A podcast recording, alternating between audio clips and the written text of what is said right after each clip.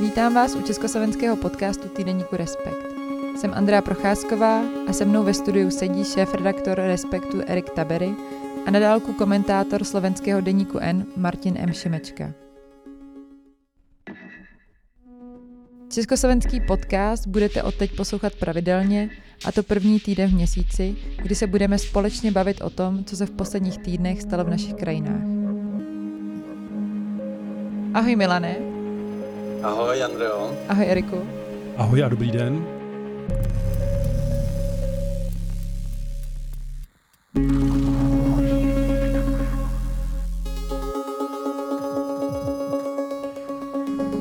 Začneme jako minule, a to otázkou, co nejzásadnějšího se z vašeho pohledu vlastně za poslední měsíc od té doby, co jsme spolu mluvili, stalo. Tak Milane, jestli začneš. Uh, začnu spíš jako světem nebo naším blízkým okolím, tak pro mě je hodně bedlivé, i když teda zatím těch informací málo je pokus teda o ukrajinskou ofenzívu u Chersonu což by znamenalo zvrat v té válce v tom, že Ukrajinci se poprvé teda pokouší, pokoušejí nějak prolomit prostě ruskou obranu a dělají to velmi sofistikovaně, ale zároveň teda o tom moc nevíme, protože tají informace, tak, ale myslím, že to je hodně zásadní zvrat eh, v té válce, pokud se jim to samozřejmě povede. A, a pak ještě mě zaujala, byť na to nemám úplně silný názor, ale ta debata o, o, o vízách pro ruské turisty. Tam směřujeme teda k tomu, že Evropa minimálně teda zrušila ten původní benevolentní režim, to znamená, že Rusové budou mít těž, těž, těžší přístup k vízům než dotud. To je iniciativa české vlády, která by nejradši udělala vlastně úplný zákaz a jakýchkoliv turistických víz, plus by ráda ne, neplatnila ty současné. A je to taková jako kontroverzní věc na té evropské úrovni, se vlastně dohaduje, jak moc je to dobrý nástroj uh, boje proti ruské válce. Já, já mám k tomu, nemám úplně pevný názor, ale tam je zajímavé to, že vůbec k tomu došlo a že to k tomu došlo pod tlakem uh, východní a severní Evropy v rámci Evropské unie. Což je důležitá věc, protože se ukazuje, že uh, m, ta část, naší část Evropské unie, včetně Skandinávie, začíná mít poměrně, poměrně silný vliv na vývoj Evropské unie, což je nebývalé. Jako, samozřejmě souvisí to s válkou na Ukrajině, ale mění se vlastně eh, rovnováha sil a ta východní a severní Evropa začíná mít eh, relativně mnohem větší vliv než do posud, což je zajímavé. A tento, jakoby to stížení víz pro Rusy je přinejmenším jakoby kompromis, ale který vzešel na základě tlaku z, teda z této části Evropy, která chtěla samozřejmě ty víza zrušit úplně. Ale říkám to, že, že to je ten vývoj je důležitý prostě, protože to znamená, že uh, tady se něco děje prostě v, těch, v rámci těch uh, siločár prostě v Evropské unie, což a je považuji za, za dobrý vývoj, že střední a východní Evropa nabírá sílu. Kromě toho, co zmiňoval uh, Milan, hlavně teda ten, uh, tu ofenzivu uh, ze strany Ukrajiny, asi bych zmínil i smrt Gorbačova, protože mě, kromě toho, že hrál nějakou historickou roli, tak pro mě to byl vlastně první politik, já jsem byl v 80. letech dítě, takže to byl takový jako první politik, kterého jsem vnímal na nějaké té globální úrovni s tím, že ho i mám vnímat, protože se něco na základě i jeho kroků eh, mění a odehrává. Takže to je rozhodně událost. A potom všechno, co souvisí a co se tak jakoby sbírá eh, v souvislosti s tou eh, energetickou krizí a přípravou na zimu, protože si myslím, že to je úplně obří téma a že my jsme vlastně teď na Prahu eh, těch událostí, takže už vidíme nějaké nitky, které k tomu eh, eh, vedou a má to vliv samozřejmě i na politiku vlády, myslím si, že víceméně i v obou zemích a tak.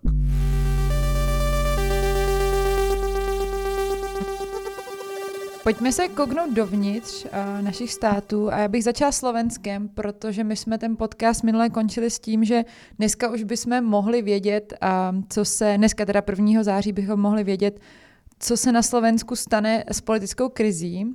Takže všichni čekali, že dnes už to bude jasné, že ta vládní krize bude mít aspoň nějakou cestu ven. Milane, proč se tak nestalo?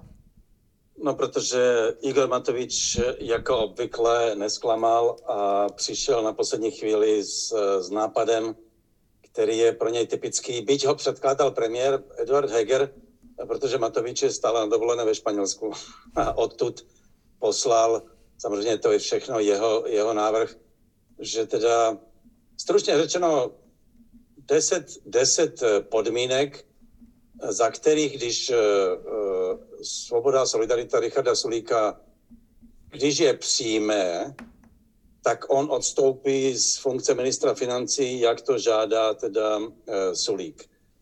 No, uh, na té věci je nutno říct, že uh, je podle mého názoru v zásadě celý ten jeho návrh nepřijatelný, proto Sulík vlastně už také včera, teda v, ve středu, jak plánoval, tak tu demisi podal hned ráno.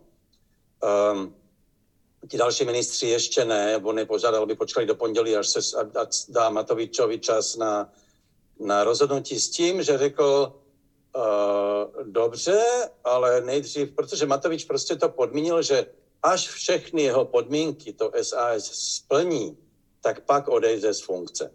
No ale to znamená přijetí různých zákonů, to znamená, že by odešel v funkce někdy v prosinci, v nejlepším případě a Suli říká, tak to ne, prostě odejděte z funkce hned a pak se můžeme bavit o těch podmínkách. A teď teda Matovič eh, je na, na jeho straně teda nějaká reakce a proto se čeká do pondělí. No, mm, proto to zdržení a celá ta situace je prostě absurdní. Ono to vůbec nedává vlastně smysl z pohledu venku. Já jsem četla analýzy slovenských expertů těch požadavků, tam jsou nějaké nové daně, 100, milionové, 100 milionové plošné výdaje, podpora rodinného bonusu, dokonce i nějaká změna ústavní, ústavního zákona o um, daňové brzdě, pokud to správně chápu. A jsou to vlastně věci, které jsou buď v praxi nerealizovatelné dneska, anebo vlastně naprosto s nima SAS nesouhlasí. A, tak a zároveň vlastně byly oznámeny jako po dvou měsících toho, co teda jako na to byl čas vyjednat tyhle podmínky. Tak co jako Matovič chce? Chce teda zůstat v té vládě do toho prosince, kde se to ukáže znova, nebo jako co je jeho cílem, že je to takhle nahrnuto a vlastně on musí sám vědět, že to je nerealizovatelné. No, eh, ono je to těžké prostě vlastně vůbec jako komentovat nějak racionálně. Prostě tam musíme počítat s tím, že pokud se ptáš na to, co Matovič chce, tak jako z toho, jak já ho už znám a zná celé Slovensko, tak jeho jediným cílem je z této situace vytěžit dvě věci. Za prvé, aby vypadal on jako ten, kdo uh, zachraňuje Slovensko a, navíň, a, a hodit celou vinu na Sulíka. Silný motiv je samozřejmě se Sulíkovi pomstit za příkoří, které mu jakoby napáchal na něm.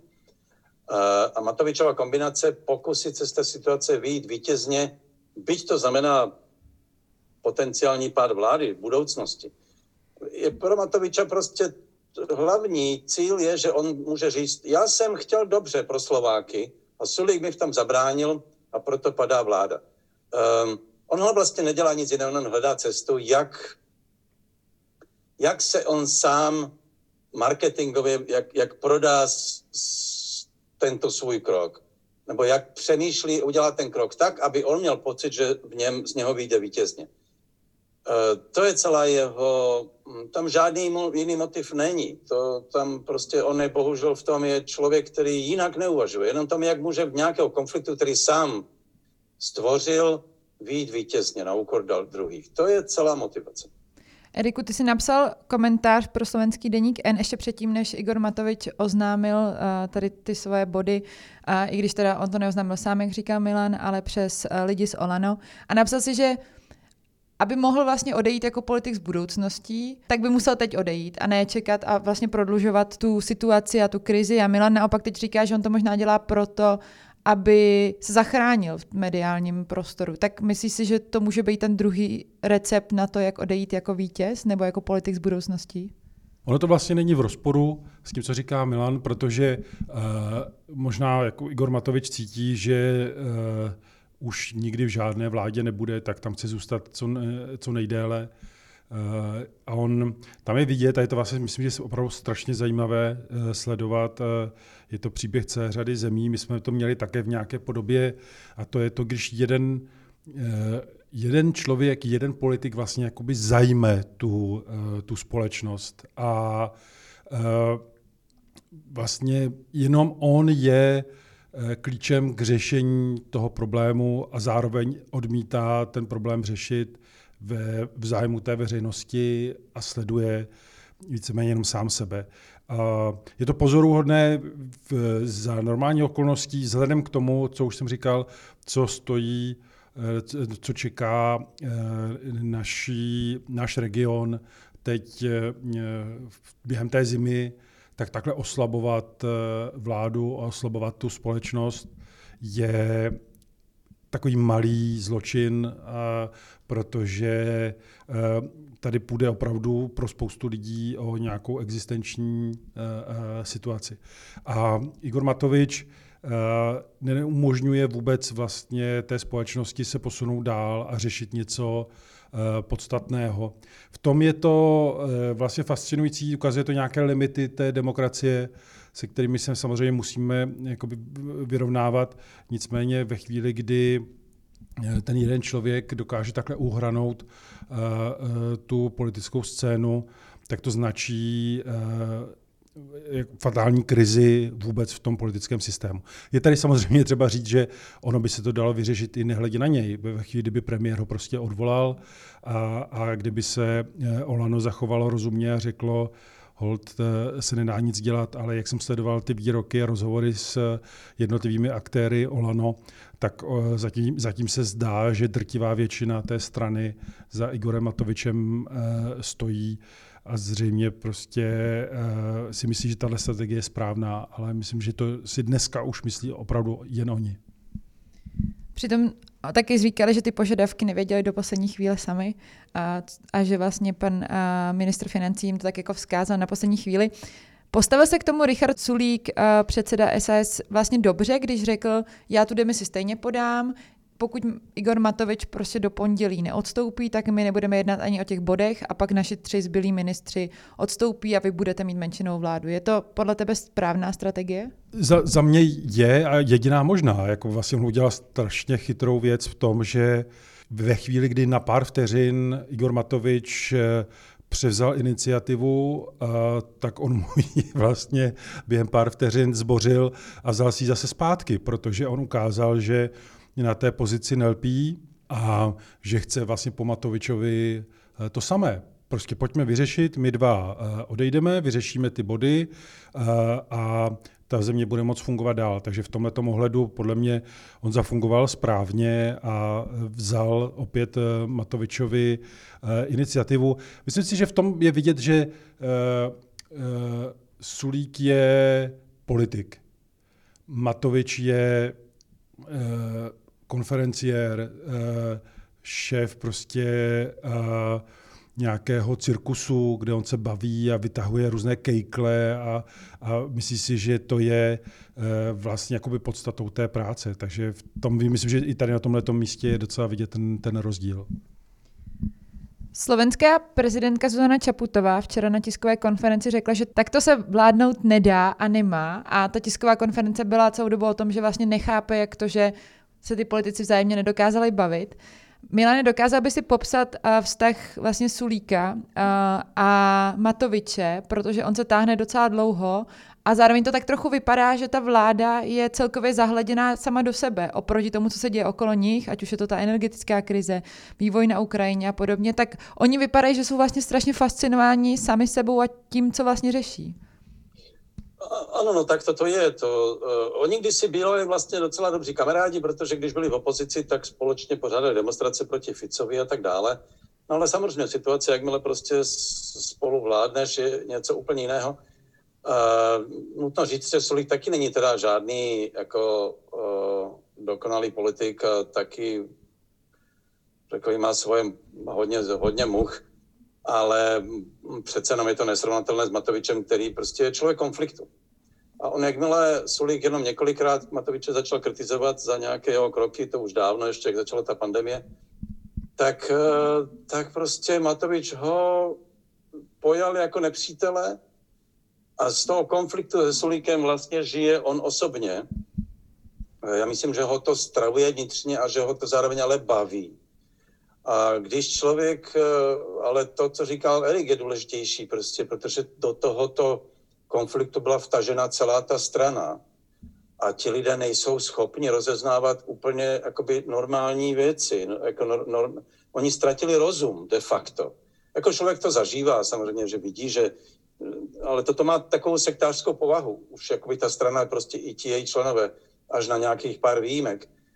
Um, ale když člověk sleduje ty debaty, um, a to, to nutno říci prostě ze strany jako Sulíkovy strany, ten, ten, to, to zaseknutí se v tom obvinování, kdo co všechno jakoby udělal tomu druhému, je naprosto šílené. To jako se nedá poslouchat. To je, a ti lidé jsou úplně opravdu, jako je, stravuje ten konflikt způsobem, že nejsou schopni vnímat nic jiného, na to teda zemi, které by měli jakoby vládnout. A to je ten obraz, je, je, je, je opravdu zdrcující v tom, že i já už mám problém to sledovat, byť je to vlastně moje jakoby profese. Uh, a, a protože mě to prostě už šíleně nebaví. To je jako telenovela prostě, ve které jakoby už ztratíte jakýkoliv kontext toho, co bylo předtím. Ten scénář se ztratil prostě v, v naprostém chaosu. A vy se díváte na něco, co už nedává vůbec žádný smysl. Uh, jak si ti akteři odkazují na něco, co už dávno vy zapomněli, ale oni si to pamatují, protože přesně si pamatují všechny křivdy, které na sobě napáchali. A společnost v podstatě na to a už ani nekouká jako společnost už na to kašle. Prostě ona tu vládu hodila už přes palubu. A my se ocitáme v situaci, kdy, jak říká Erik, prostě před náma je docela děsivá teda zima eh, a všechno, co s tím souvisí, včetně cen energií. A ta vláda se zabývá prostě sama sebou, nebo Matovič se zabývá Sulíkem naopak. Eh, a to je opravdu jakoby děsivý obraz.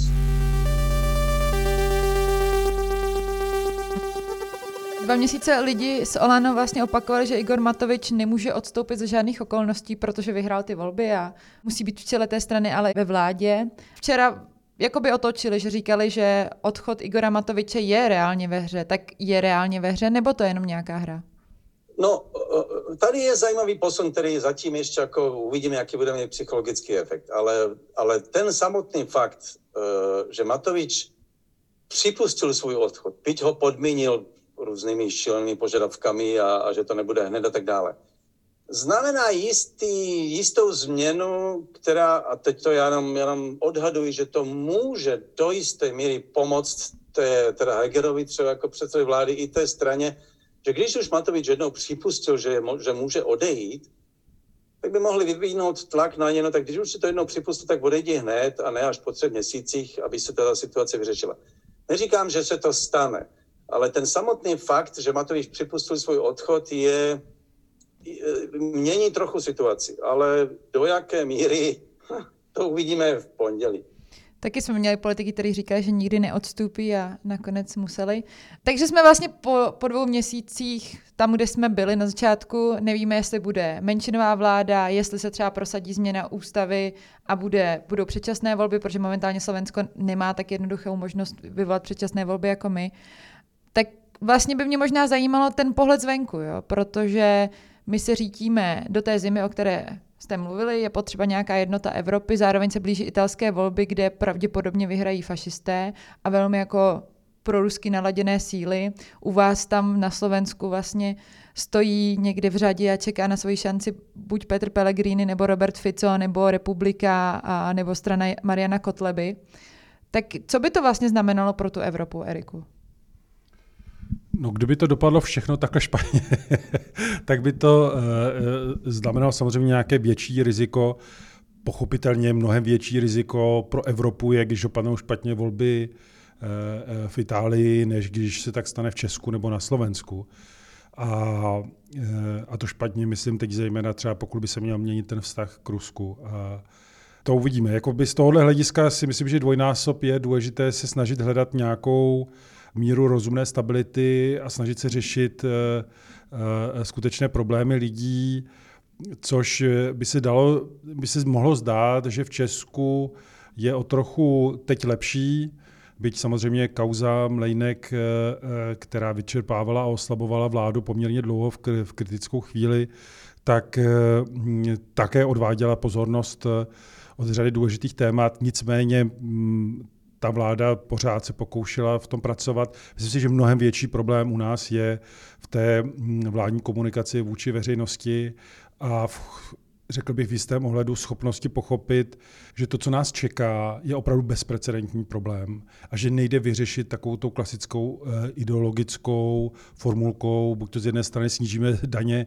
a z druhé strany zvýšíme daně, eh, a což teď eh, myslím jako ve zkratce. A je vidět, že část těch politiků i vládních si to uvědomuje, takže už mluví dokonce kritičky k tomu, co se u nás děje, nebo spíš neděje, co ta vláda nedělá ale eh, já mám obavu, že pokud eh, se ta zima eh, nezvládne aspoň nějak dobře, myslím, že ideálně zvládnout nepůjde, že to bude opravdu tak velký problém, ale aspoň trochu dobře, kdyby se to podařilo, tak jasně, tak to bude těžké a může se potom jako kodrcat dál. Já mám obavu, že když by se to nezvládlo, tak ta proměna v řadě zemí, včetně těch našich, může být opravdu eh, velmi eh, špatným směrem. A z tomhle ohledu ta politi, ty politické reprezentace mají prostě dvojnásobnou eh, odpovědnost, protože jak na Slovensku, tak v Česku jsou v těch vládách prostě demokratické síly. Milane, pojďme tomu dát trochu optimismu té slovenské situace a vládní krizi. Co by byl ten nejlepší scénář, jak by to teď mohlo dopadnout, tady ten celý chaos, to, že vlastně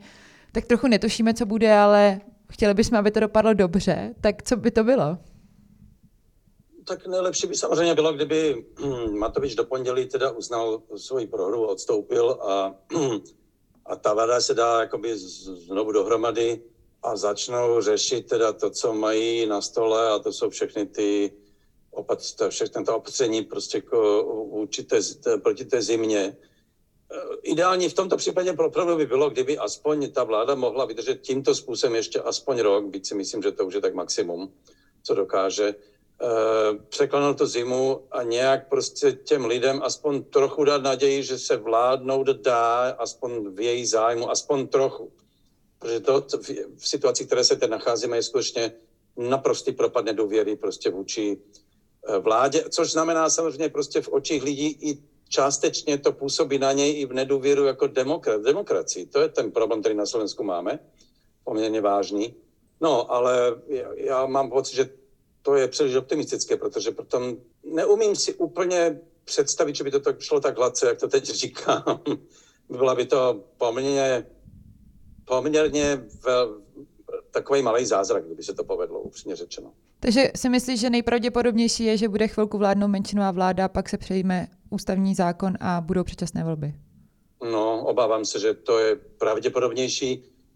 I s tím, že ta menšinová vláda ve skutečnosti nemůže vydržet, já myslím dokonce i ten koleční partner Boris Kolár, který je teda taky nestojí za řeč, eh, ale tomu zjevně tahle situace nevyhovuje a bude chtít předčasné volby. A je to sice technicky komplikované je vyvolat, nicméně eh, je možné přijetím změny ústavy to možné bude. Eh, a za té situace, kdy to bude taková křeč, tak asi ty strany se shodnou na to, že lepší budou předčasné volby, ale, ale mm, to samozřejmě není dobrá situace. To je, a jak říká Erik, samozřejmě Slovensko v tomto smyslu nehraje tak velikou roli, byť, eh, byť jako ukrajinský soused eh, samozřejmě hraje větší než než kdyby to byla malá země někde, uh, jinde, jako třeba Česko, které hranice nemá.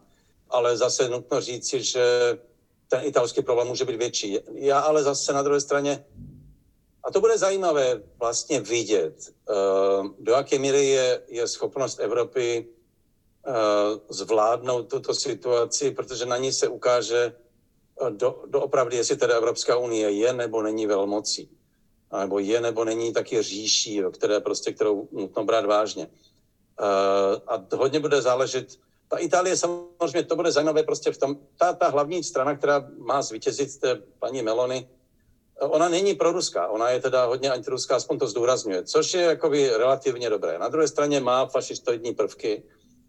Jiná věc je, že v Itálii padají prostě, respektive stoupají výnosy z dluhopisu, což znamená, že je vlastně dluhová krize v Itálii, jinými slovy.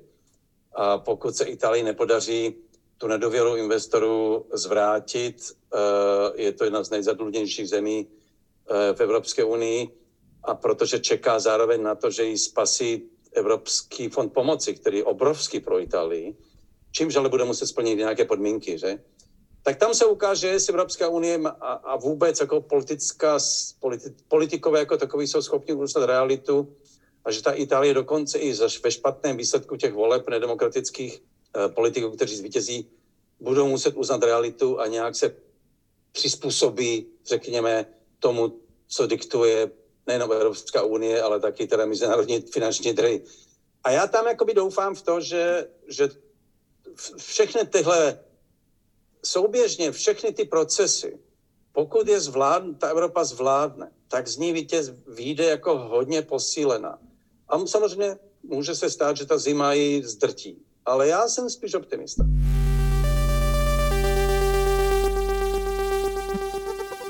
Tak se pojďme přesunout do Česka. A nás tady zase zmítá kauza ředitele civilní rozvědky Petra Mlejnka, který teda už je dneska bývalý ředitel civilní rozvědky, protože včera 31. srpna podal rezignaci a vlastně ten problém, který s ním souvisel, byl to, že se stýkal s hlavním aktérem korupčního případu Dozimetr Michalem Redlem, kterého policie před dvěma měsíci přibližně zadržela a je nyní ve vazbě. A když to vyšlo najevo, tak uh, Petr Mlejnek už byl v křesle, ale ministr, premiér, vlastně vláda, kdokoliv říkali, že to není problém a, a dokola vysvětlovali, proč to není problém a moc se jim to nepodařilo a skončilo to naposled tou rezignací. Eriku, je to podle tebe správné rozhodnutí, že Petr Mlejnek uh, rezignoval? Eh, určitě ani, ne, ani prostě nebylo. Měl to udělat dřív, ve chvíli, kdy se vlastně rozpoutala ta, ta, ta kritika a, a, a trvala dlouho.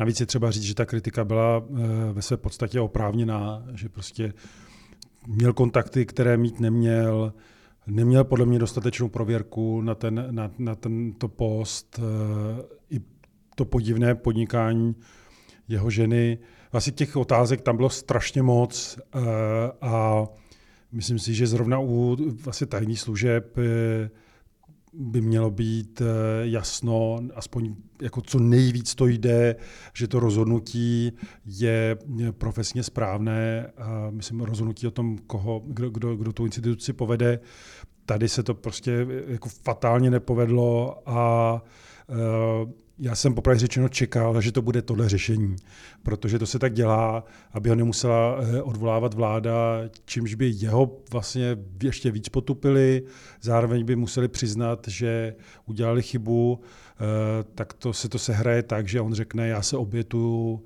Oni řeknou, škoda, přišli jsme o skvělého chlapíka, ale ve skutečnosti bouchají šampaňský, že to mají pryč. Ale oni to je pryč jenom jako částečně, protože samozřejmě zůstává tady fakt, že to bylo špatné rozhodnutí, to jmenování. Eh, tu vládu to oslabilo, eh, proto je to hlasování o nedůvěře, byť by určitě byla záminka i pro jiné, ale jako z, z mého pohledu ta vláda uh, se oslabila v nejméně vhodnou dobu a vlastně strašně zbytečně. Samozřejmě z dlouhodobého hlediska my, my budeme asi sledovat eh, pečlivě, co to způsobí s, s Vítem Rakušanem a celým stanem, protože tolik chyb, tolik malérů na jednou skupení v tak krátké době jsme tady eh, eh, dlouho neměli, myslím, u demokratických stran, jinak Babiš s tím vyšel za jeden den eh, eh, celkem běžně. Ale eh, z pohledu té vlády si myslím, že to je zátěž, která podle mého odhadu se bude jenom prohlubovat, že se to tím jako nevyřešilo. Proto bych se vlastně chtěla zeptat, co jsme se dozvěděli o fungování ministra vnitra Víta Rakušana, ale vlastně i celé vlády tím, touhle celou kauzou, protože vlastně trochu s podívem, jak oni k tomu přistupovali, nejprve to hodně podceňovali, a je to už několikátý problém, je to vlastně podobný scénář, nejprve to podceňujeme, pochybněme, že to není důležitý, pak teda řekneme, že to je důležitý, ale že si nemyslíme, že ty důvody jsou proto, aby, aby vlastně někdo odstoupil nebo aby se to nějak prostě řešilo uh, prakticky na politické úrovni. Pak mluvíme o tom, že Andrej Babiš dělal horší věci občas, tak jako je tam mezi řádky řečeno. A pak teda nakonec to vyřešíme tak, jak se to mělo vyřešit na začátku. Tak je to nějaký jako modus operandi této vlády, ministra vnitra? Je, protože to, co si popsala, se vlastně děje opakovaně. Stan a, a Vít Rakušan evidentně na tu situaci eh, vládní nebyli připraveni. Nebyli připraveni eh, ani odborně, ani personálně. Eh, ukázalo se, že tu stranu tvoří opravdu pár lidí, a myslím, tvoří teď tu, řekněme, mentálně profesní kapacitu. Jinak je tam samozřejmě víc členů, ale po pár těch skandálech oni de facto přišli o kompletní elitu. Ve chvíli, kdyby odešel Vít Rakušan, tak de facto ta strana už je vlastně mrtvá. A, a oni i to došel potom jako do vlády. To jsou uh, lidé, kteří vlastně, o kterými se předtím vůbec nevěděli, že by se mohli stát ministry, vy třeba i uh, minister Síkela. A, a to znova není dobře, je to vidět na celé řadě kroků, ať už třeba v jejich komunikaci i, i té krizi a, a, a jednání, tam je vidět ta neskušenost, že to nejsou, nejsou politici. Myslím si, že Vít Rakušan strašně podcenil a tu velkou politiku a e, velice silnou opozici, protože prostě je silná opozice, e, má navíc i mediální e, podporu. A myslel si tak trochu, že vlastně ta společnost se ponese na euforii, že oni jsou ti dobří, čistí, což platilo v tom, že se porazilo silné populistické hnutí, zůstaly bokem extremistické strany.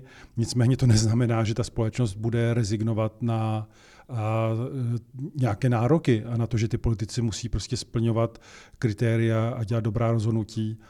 A on to všechno podcenil, takže se mu nakumulovalo tolik chyb, které právě nedokáže ještě navíc rychle řešit.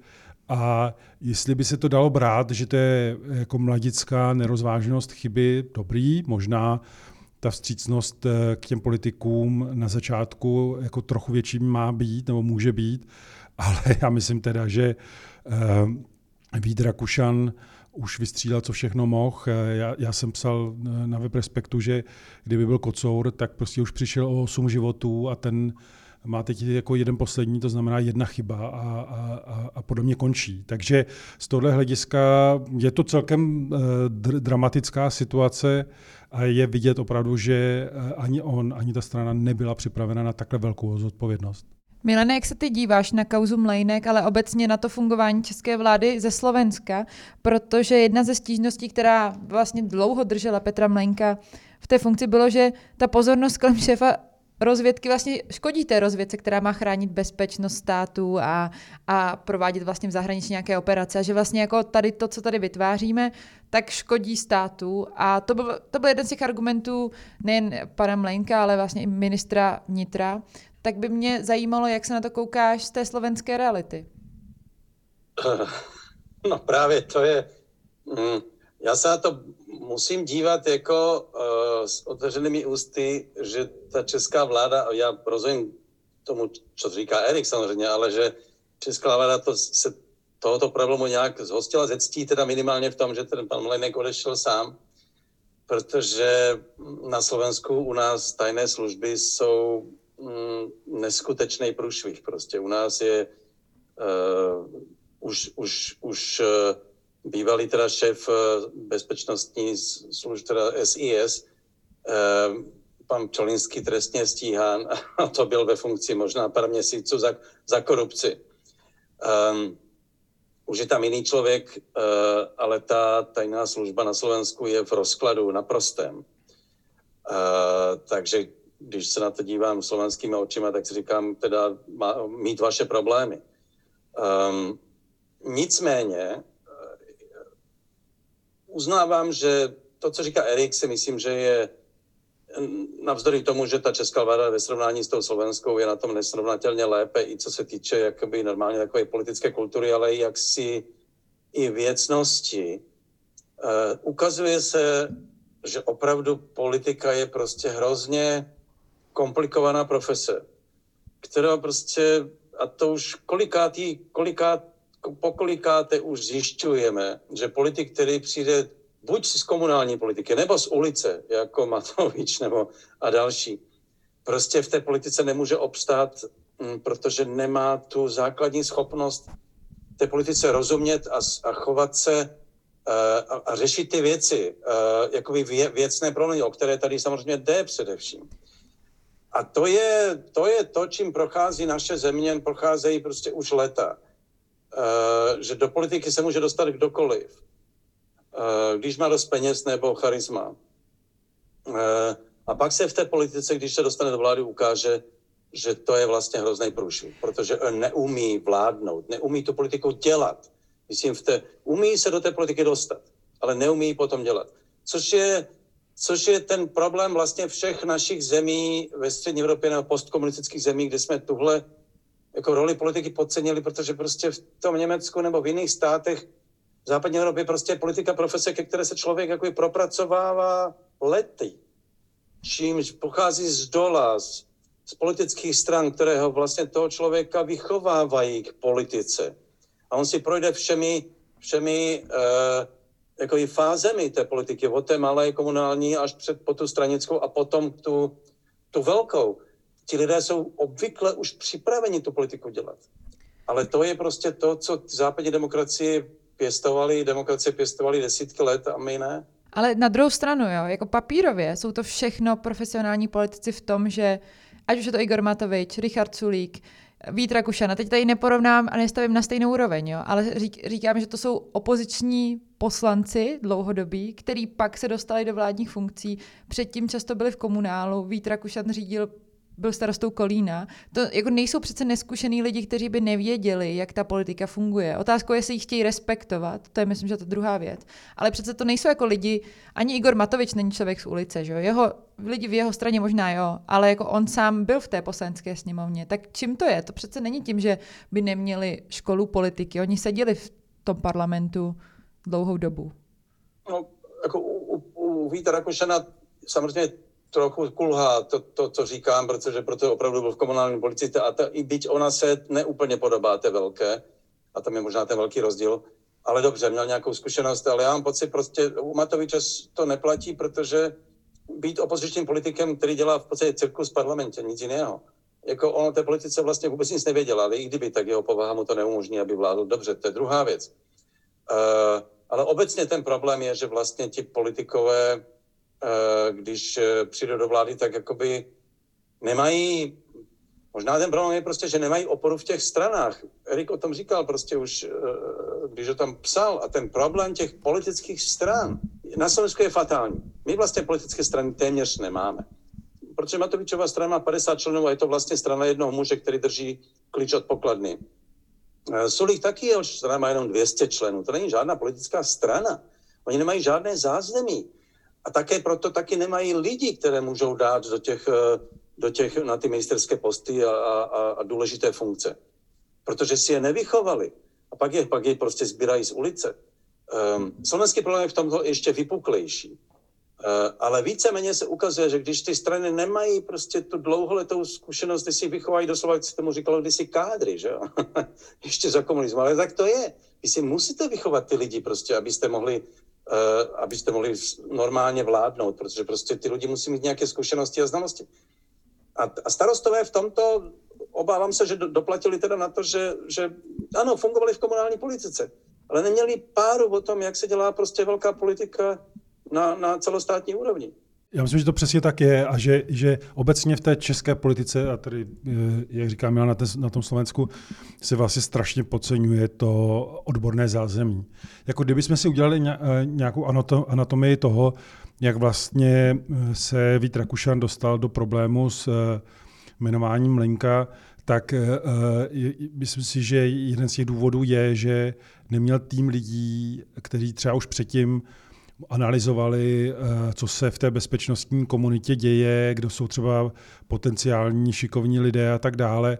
I on tady zmiňuje, že když že to jméno pana Mlenka dostal tak, že to zmínil jediný poslanec eh, z KDU ČSL a, a jeho to zaujalo a, a pak se zeptal dalších a pak se potkali a jmenoval ho. A v tom je rozdíl třeba i ta, v té velké politice, protože proto se jí říká velká. Ta rozhodnutí mají fatální, můžou mít fatální dopad, jsou pod mnohem větší kontrolou.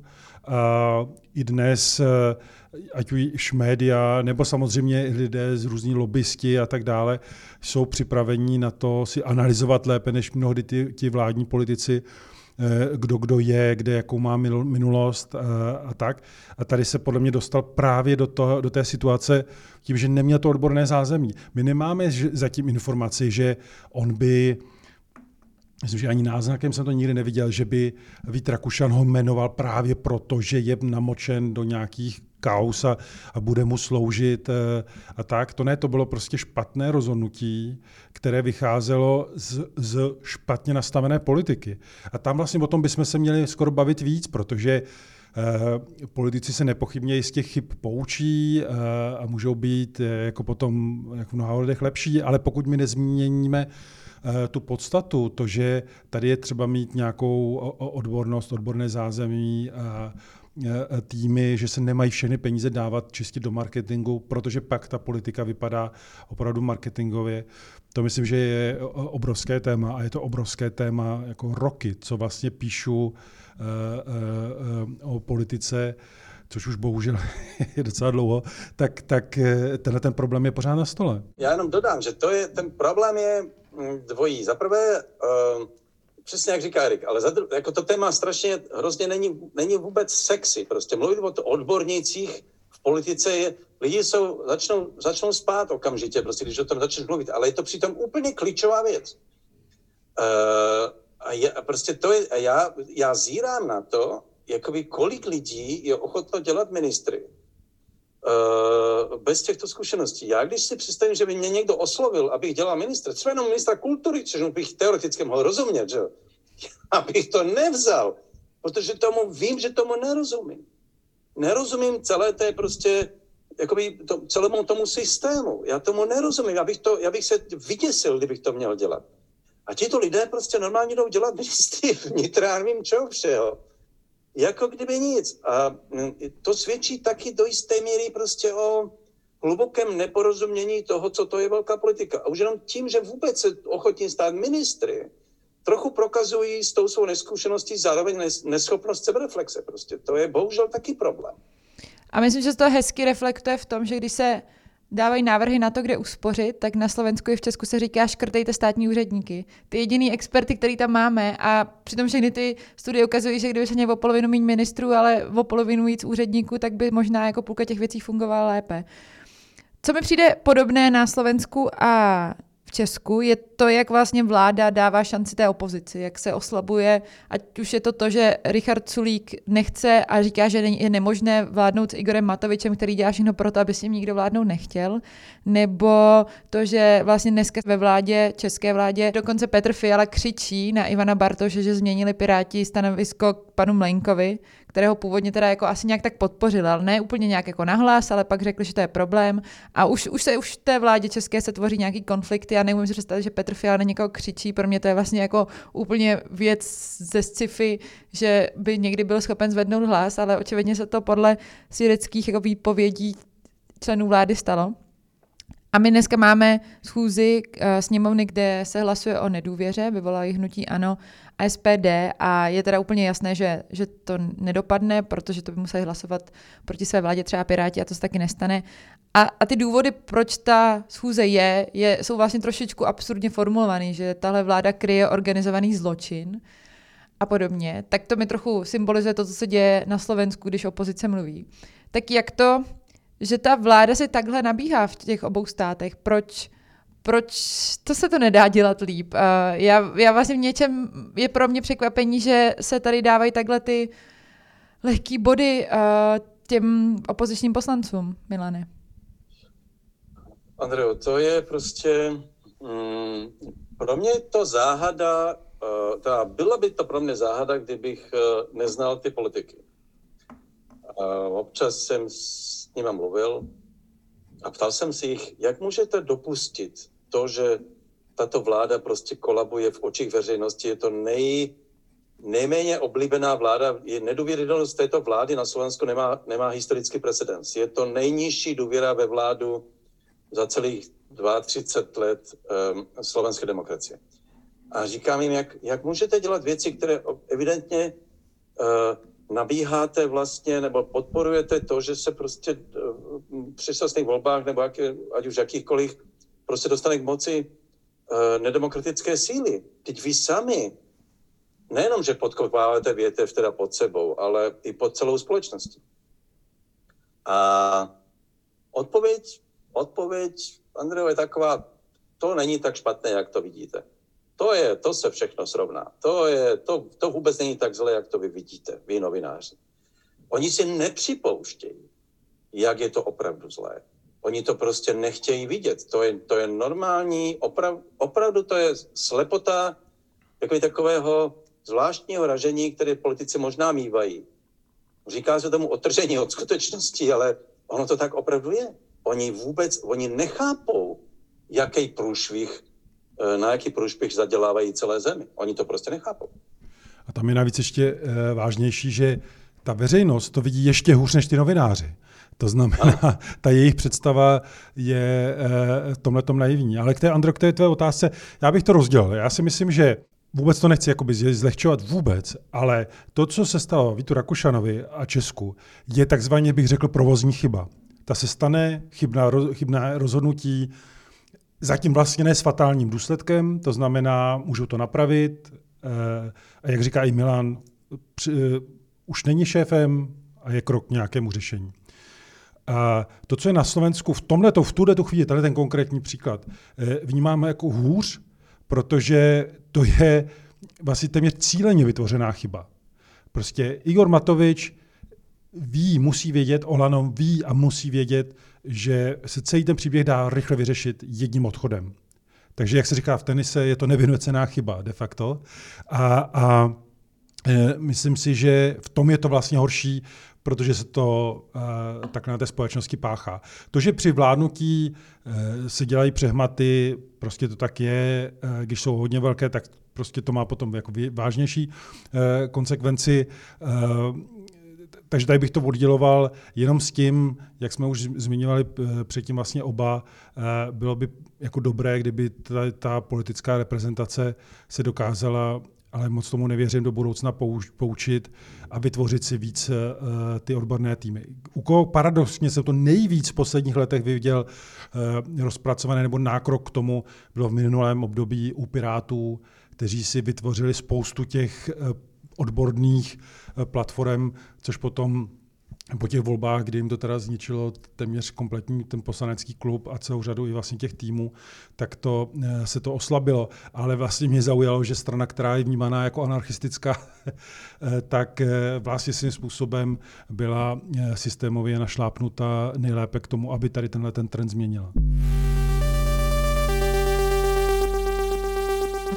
Pojďme ještě na chvilku krátce k energetické krizi uvnitř uh, Slovenska a Česka. My a jeden z nás nejsme ekonomičtí experti, nejsme experti na to, jak se vyvíjí trh s elektřinou či plynem, ale zajímalo by mě možná z toho novinářského pohledu nebo z toho pohledu pozorovatele politického života, co je jedna věc, která by jako zlepšila to dění uvnitř těch zemí? Jo? Jakože ať už je to lepší vysvětlování nebo nějaký krok, protože zatím Slyšíme spoustu nápadů, třeba v Česku se hodně mění retorika ODS, kdy dokonce jako dlouhodobí straníci mluví o tom, že zasahovat do trhu s elektřinou musíme a že vlastně neexistuje nic jako objektivní právo na zisk, což když říkal ministr spravedlnosti ve sněmovně Pavel Blažek, tak půlka lidí si to musela pustit znovu, jestli vážně to říká dlouholetý straník ODS a Martin Kupka ministr dopravy říkal, že už by se měla ODS vykašlat na ideologii, pokud jde o to, jak se dneska řeší ta situace. Ale jsou to pořád jenom nějaká slova, která možná jako něco naznačují, možná ne. Ale co je podle vás takový jako první krok, který by se měl v téhle krizi udělat, aby ten podzim nebyl tak hrozný? Já myslím, že to je, uh, uh, jak, jak je to vždycky, každá krize je také příležitost. Um, a v tomto smyslu Nedávno jsem četl Martina Wolfa z Financial Times, ve které prostě, jakoby, nebo ani četl, to byl podcastu, uh, jakoby reflektoval svojich 40 nebo kolik let svého psaní o ekonomice. Je to dneska je to jeden z nejváženějších ekonomických komentátorů. komentátorů.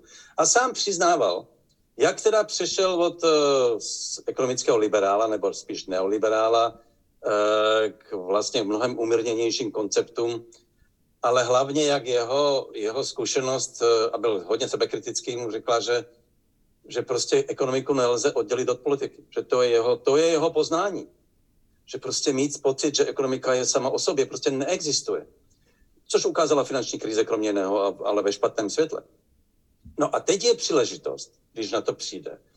Protože ta krize je způsobena samozřejmě prostě různými faktory, kromě Ruska, ale taky tím, že prostě spousta těch energetických firm jsou soukromé, které prostě hledí na zisk. A třeba dneska prostě část, část energetických firm samozřejmě trpí, uh, protože jsou postaveny na plynu, uh, ale část třeba na solárních a tak dalších mají obrovské zisky. Protože to mají prostě, protože vysoké ceny energie a oni mají prostě, oni přitom mají jenom tu samou, jakoby, ty samé náklady jako předtím. Uh, a tady musí vstoupit do hry politika. Prostě není možné. A to já souhlasím, že i ODS bude muset i na Slovensku, i Sulík dokonce, a už to taky dává najevo. Byť to dělá nerad, prostě musí vstoupit do ekonomiky a začít prostě regulovat. Uh, ten, ten, jakoby to, co je dneska, je naprosto roz, uh, jako ten, ten jako energetický svět je, je, je rozhašený úplně. A ta politika to musí vstoupit regulovanými cenami. A zároveň já souhlasím i s, i s tím, prostě, aby regulovala zisky některých energetických firm, které je mají nezasloužené. Je to vstup do politiky, vstup politiky do ekonomiky. Uh, ale, je, ale proto říkám, že to je příležitost, protože to znamená přehodnotit v podstatě vůbec celý koncept uh, jakoby kapitalismu, jak, jak byl vnímán ještě, ještě nedávno. No ono teď vidíte, že to prostě takhle nefunguje. Eh, musí to být samozřejmě rozumná politika, ale v tomto případě bych řekl, že je na místě mm, jakoby vyhlásit třeba jakoby nějaký něco jako nouzový stav, který umožní prostě té vládě zasahovat do ekonomického chodu, teda do energetických firm tak, uh, aby, aby ti lidé nepřišli, jako, jako aby fakt uh, nezmrzli. Uh, a myslím, že by to je správné, protože na jedné straně jsou to Některé firmy mají zisky, které si nezaslouží. A, a jiné, které teda potřebují zase pomoc. No, jako, a, a to může udělat jenom politika. Já naprosto souhlasím. Já jsem sledoval teď, je, eh, u Václava Moravce byla debata, kde byla viceguvernérka ČNB, tedy centrální banky, a eh, poradkyně potom premiéra a zástupce odborů. A bylo strašně zajímavé sledovat hlavně obě dámy, které jsou inteligentní, schopné, vlastně co v posledních letech rád eh, poslouchám, co říkají, ale bylo vidět, jak ta jejich řeč a argumentace je, se trochu nachází mimo čas a prostor. Že ta doba se opravdu jako mění a že celá řada těch jako vlastně ekonomických floskulí už a při vidině toho, co je před námi, a se prostě hroutí. Eh, klasická, klasický trh a možná i klasické pravolevé vidění může řešit celou řadu témat ve vztahu míra svobody, míra zásahu státu, eh, eh, regulace a tak dále. Pokud to vychází ideálně z vnitřních starostí těch zemí. Tady je třeba říct, že vůbec to pravolevé jako, uh, dělení vzniklo v době, kdy třeba globalizace téměř ještě vůbec nebyla, nebo v nějaké menší míře. A postupně se jakoby proměňovala, pochopitelně. Ale dneska uh, si vít jako s takovou tou uh, jednoduchou frází, že se vlastně nemá moc jakoby pomáhat nebo zasahovat, protože prostě to není dobře. Ve chvíli, kdy jsou tady síly a vlivy, které třeba tí drobní podnikatele nemůžou vůbec ovlivnit, jako nedává logiku, protože představme si, že vlastníme malou firmu. Jo? Deset zaměstnanců, platíme daně, jsme zodpovědní a, a snažíme se chovat dobře k těm zaměstnancům a najednou roste inflace, roste cena za energii, dostanu účet, který bude pěti, sedminásobně, osminásobně vyšší než předtím. Co s tím mám udělat, když jsem nic neudělal špatně, ne, nerozhazoval jsem peníze, nechoval jsem se rozhazovačně, nekupoval jsem si letenky strašně drahý na drahou dovolenou, ale prostě nemám na to peníze. A ten stát, jestli má mít nějakou roli, podle mě, aspoň někde, tak je to v tuhle tu chvíli. Já nepotřebuji, aby zasahoval a pomáhal eh, v době, kdy se nic neděje. Ale v tuhle tu chvíli si myslím, že to je přesně ten moment. A myslím si, že je, jestli česká vláda obecně dělá nějakou chybu, uh, tak je to uh, ve snaze hledat řešení a i v té retorice, která by těm lidem dala najevo, že jsou na jedné vlně. Já myslím, že už jsem minule tady říkal, že obrovský posun je, že konečně ODS nemluví o lidech, kterým se nedaří, jako že jsou to lenoši a tak dále, což dělala v minulosti a kopala si v tomhle hrob. Petr Fiala je mnohem sofistikovanější. Nicméně myslím si, že eh, tuhle tu situaci zatím a v celé řadě věcí podceňují. V rychlosti rozhodování a i v komunikaci vůči té veřejnosti.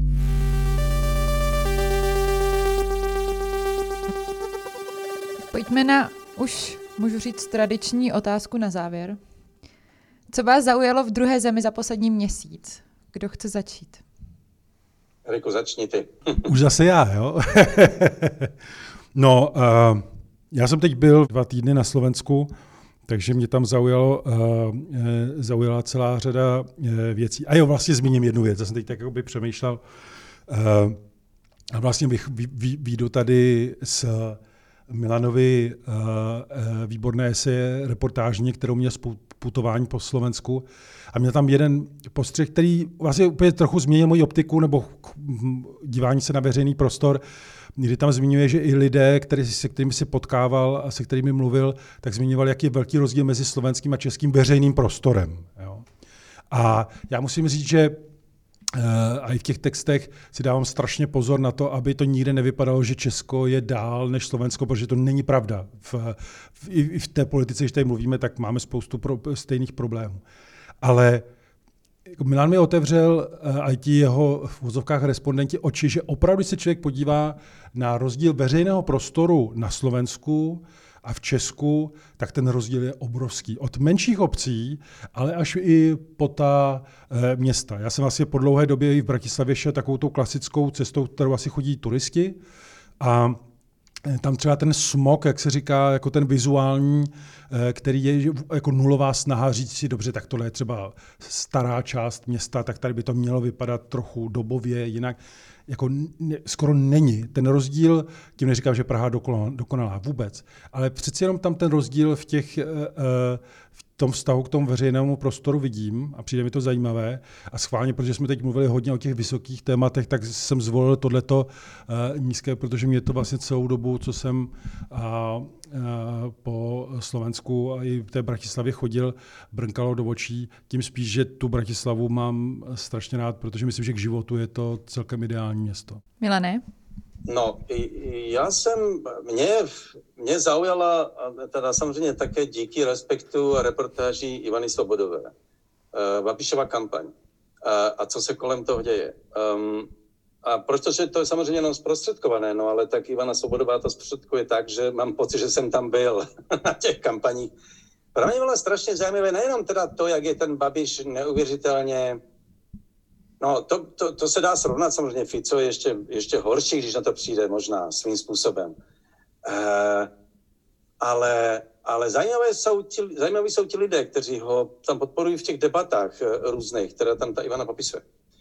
A ten, ty argumenty těch lidí, převážně dobře, jsou to možná většinou starší lidé a tak dále.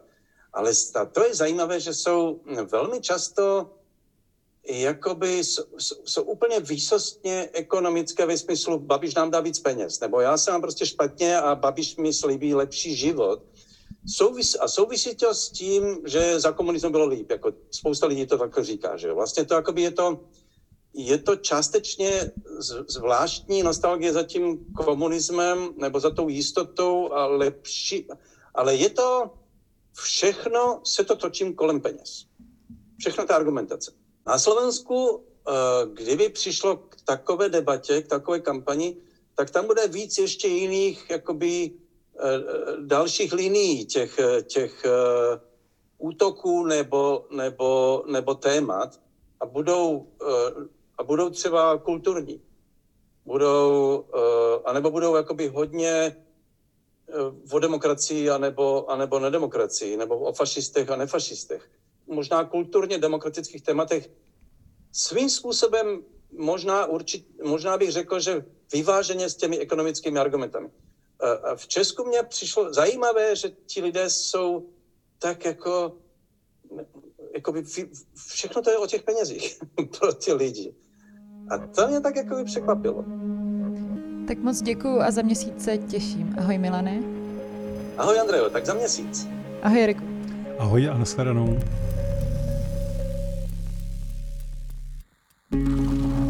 To byl Československý podcast, na který se můžete těšit každý první týden v měsíci. Se mnou ve studiu byl Erik Tabery a Martin M. Šimečka. Od mikrofonu se loučí Andrea Procházková.